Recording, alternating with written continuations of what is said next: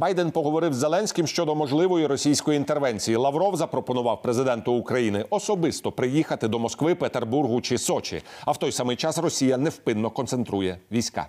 Розвідка дуже чітко вказує на те, що на кордонах України є 60 російських бойових груп. План блискавичної війни, яка може захопити Київ, це те, що можуть побачити усі.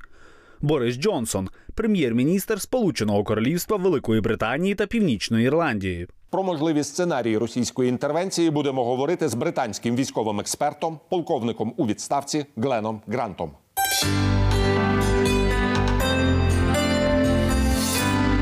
Вітаю вас, пане полковнику, в студії телеканалу Еспресо. God save the Queen. Насамперед, я хотів би подякувати уряду Сполученого Королівства Великої Британії та Північної Ірландії за своєчасно надану військову допомогу. І наскільки я розумію, виходячи з того, що американцям не вдалося переконати росіян відступати, йдеться про дипломатичні інструменти. Можливо, нам слід готуватися до найгірших сценаріїв.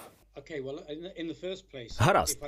По-перше, я хотів би подякувати за вашу вдячність Великій Британії. Як британський підданий, який працює з Україною, мушу сказати, я дуже пишаюся ставленням британського уряду і їхніми діями щодо України зараз. І я гадаю, це важливо, що хтось у Європі робить крок уперед і рішучі дії проти Росії. І дуже сумно, що багато країн, схоже, відступають і ховаються. Історія нас дуже чітко вчить. Не поступайся перед агресором як Путін. Це нічим добрим не закінчиться.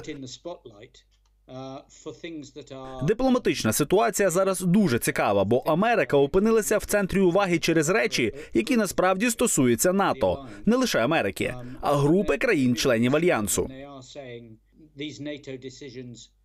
Проте вони мають сильну позицію і кажуть, що рішення НАТО про те, хто може бути прийнятий, хто хоче вступити до альянсу, і питання розширення прийматиме лише НАТО, і альянс лишається відкритим. Вони не збираються погоджуватися з прагненнями і лінією Росії, аби мати свою сферу впливу. Особисто я вважаю це правильно. Проте не думаю, що Росія насправді хотіла почути таку відповідь. Гадаю, що їхня мета завдати шкоди Україні, чи то шляхом цькування і шантажу, чи то військовим шляхом, якщо шантаж не матиме успіху. Тож дипломатія та дипломатичні аргументи можуть відтягнути щось. Проте я не думаю, що вони змінять ставлення росіян. Путін однозначно заявив, що не вважає Україну державою, що Україна частина Росії, і він і далі це говорить.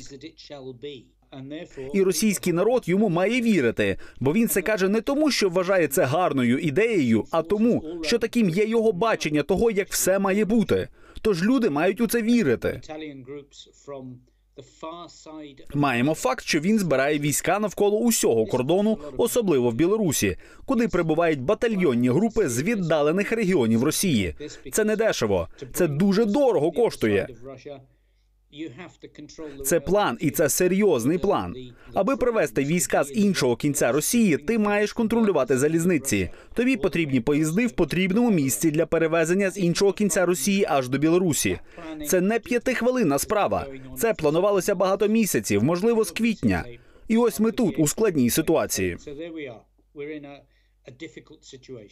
Так, шановний пане полковнику, я з вами цілком погоджуюся. Ми розуміємо так, що не лише батальйонні групи вони скерували до Білорусі, вони скерували і іскандери. На вашу думку, які сценарії є найбільш хрестоматійними в даному українському випадку?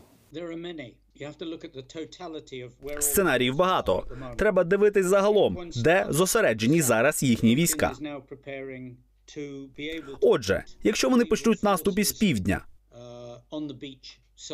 Путін зараз готує можливість висадки десанту десь на пляжі на південному узбережжі, чи то Азовського, чи то Чорного моря. Тут важливо не те, що вони можуть висадитись, а те, що вони при цьому відтягнуть на себе українські війська. А на південному узбережжі не так багато військ. Тож, якщо вони оберуть лівий бік Азовського моря чи правий бік Чорного, то в системі української оборони утворяться дірки. Бо просто нема настільки багато військ, морської піхоти чи бригад у тій частині країни. Ось так. Якщо вони вторгнуться, це проблема. Якщо ж не вторгнуться, але виглядатиме так, наче збираються, це теж проблема. Це щодо південного узбережжя. Також є Крим.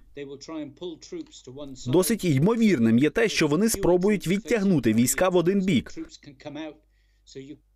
Так, аби менше українських військ було напроти Криму. Таким чином вони забезпечать російським військам змогу виступити з Криму проти меншої частини ваших військ.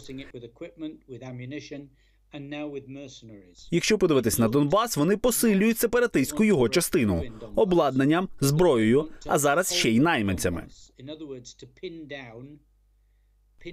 Не виглядає ймовірним, що вони планують прорив з боку Донбасу, але вони хочуть втримати Донбас. Іншими словами, скувати сили української армії в районі Донбасу. Бо якщо вони можуть скувати українські сили на Донбасі, це означає, що ці сили не зможуть бути застосовані де-інде. І ще, якщо вони їх скують на Донбасі, є ймовірність, що їх зможуть оточити російські війська, які зайдуть з тилу чи з боку Криму, чи з півночі, рухаючись на південь. А може обидва варіанти водночас. І я вважаю успішний прорив на Донбасі для них це було як додатковий бонус. Рухаємося далі на північ. Дуже багато батальйонних груп біля Харкова. Тож Харків може бути їхньою ціллю чи сам по собі, чи як частина північно-східного сектору, який веде на Київ. Там зосереджена досить значна частина батальйонних груп, і зараз вони перекидають війська з Сибіру до Білорусі. Тож на всьому кордоні тепер є війська. І правду кажучи, у разі нападу найкраще для Росії було б напасти звідусіль одночасно. Бо тоді вони б знайшли розриви, адже у вас немає настільки багато військ, і Україна буде покладатися, і ми всі будемо покладатися на резервні бригади на їхню допомогу. Тож подібне може статися будь-де, бо війська з боку Білорусі мають шість можливих доріг вторгнення в Україну. Тож їх усі треба захистити, а це досить складно. Щодо ракет, не знаю. Не знаю, чи вони використають ракети. Може, використають, а може і ні. Коли запускаєш ракети, то робиш війну ніби більш очевидною для заходу і може агресивнішою. Вони можуть і не мати бажання використовувати багато ракет та артилерії, аби спробувати отримати політичне рішення від банкової, не нищачи все навколо від початку. Тож пам'ятаємо, що ми маємо справу з політичним, а не з військовим актом. Це політичний тиск. Вони хочуть політичних змін, не обов'язково з людськими жертвами. Звісно, у росіян будуть колосальні втрати, але їм основне зробити все швидко. І після того вони би хотіли виводити на ті чи інші дипломатичні переговори. Так, ну в принципі, це чимось нагадує сценарій російсько-грузинської війни 2008 року. Я б сказав, що це цілком логічний сценарій, і вони досить легко могли б його спробувати виконати. Гадаю, лише що дипломатія неправильне слово в цьому випадку. Гадаю, тут ми говоримо про булінг і шантаж. Не буде дипломатії. У цій грі взагалі немає дипломатії, і зараз теж нема. Це булінг і шантаж в очікуванні реакції, і все. Це агресивні погрози з боку Росії всім іншим. Їх не цікавить дипломатія, їх не цікавить компроміс. Вони хочуть лише результату. А результат нова проросійська політика в Україні. І якщо їм цього не дати, вони продовжать. Вони будуть лізти далі, поки не отримують свого. Тож їм можна дати або відсіч, або здатись. Це чи пан, чи пропав. Це не дипломатична гра в компроміси. Це бути чи не бути. Певне число джевелінів це добре. Артилерійські заряди, які надійдуть з Чехії, це теж добре. Певне число стінгерів це також добре. Чи цього буде достатньо? В мене є серйозне питання. Так і власне на яку би допомогу слід би було зараз розраховувати Україні і просити в колективного заходу якнайшвидше її надати. I mean, you get is good. Усе, що ви вже отримуєте, допоможе. Але гадаю, надважливо зараз належним чином озброїти резервні бригади. Це означає більше форми, шоломів, дронів, легких транспортних засобів, лендроверів, тойот, мотоциклів, автоматів і так далі. Аби резервні війська не були лише з гвинтівками, але мали належне обладнання. Прилади нічного бачення мають бути ті самі, як і у професійних військових. Ніколи не буває достатньо обладнання для нічних боїв. Ніколи треба, аби кожен солдат мав прилад нічного бачення. Тож це важливо. Не лише великі кроки все змінюють. Важливо зробити так, аби кожен український солдат міг бути справжнім солдатом. Чи він в армії, чи в резерві, uh, чи в теробороні. Тож отакі маленькі речі, які дадуть їм змогу належним чином працювати, є найбільш важливими, а не лише нові партії великої зброї. Президент Зеленський каже: не треба панікувати. Мовляв, ситуація під контролем. Президент Байден каже, що ви маєте бути готові.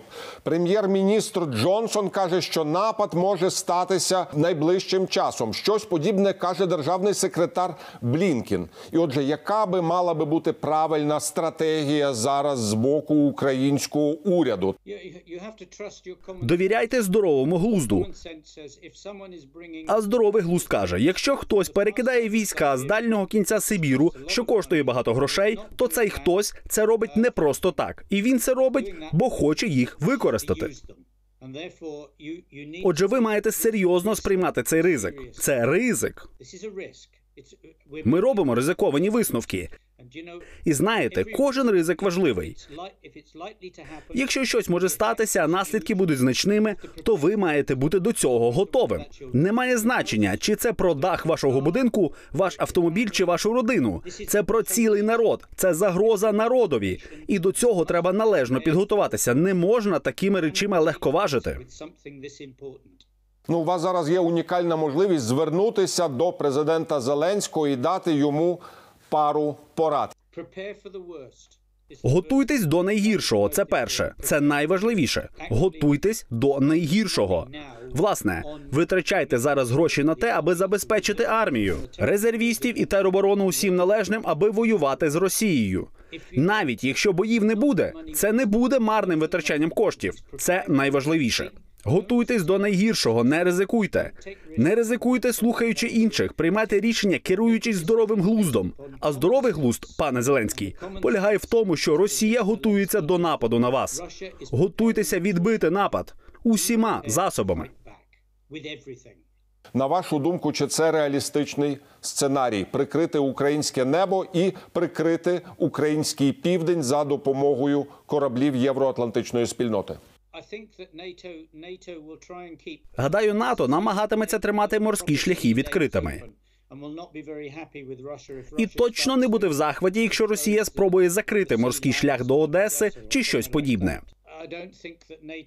Гадаю, НАТО і ЄС будуть не в захваті, якщо Росія спробує закрити повітряний простір будь-де крім Росії. Але чи це може мати наслідком реальні дії? Зараз у мене дуже великі сумніви, що вони можуть настати. Не думаю, що вам на допомогу перейдуть військові літаки. До Одеси, втім, можуть прибувати кораблі, якщо війна не почнеться в районі Одеси. Тоді я маю сумніви, що кораблі НАТО там будуть. Разом із тим, Велика Британія висловила готовність ухвалювати ризиковані рішення і діяти. Тож вони можуть діяти, але решта країн дуже сумніваюсь. Гадаю, Україна повинна прийняти, що в цій війні битись повинна лише вона. І Україна має розуміти, що не буде лицаря в сяючих обладунках, який прийде і врятує вас. Ви маєте битися самі. На вашу думку, чого боїться Путін? Якого військового сценарію в Україні бояться у Кремлі? Це дуже хороше запитання. Очевидно, він боїться будь-чого, що може послабити його владу всередині Росії. Тому найбільша його слабкість це олігархи. uh. І Україна має докласти зусиль, аби олігархам навколо Путіна було насправді непереливки, Бо це послабить його владу.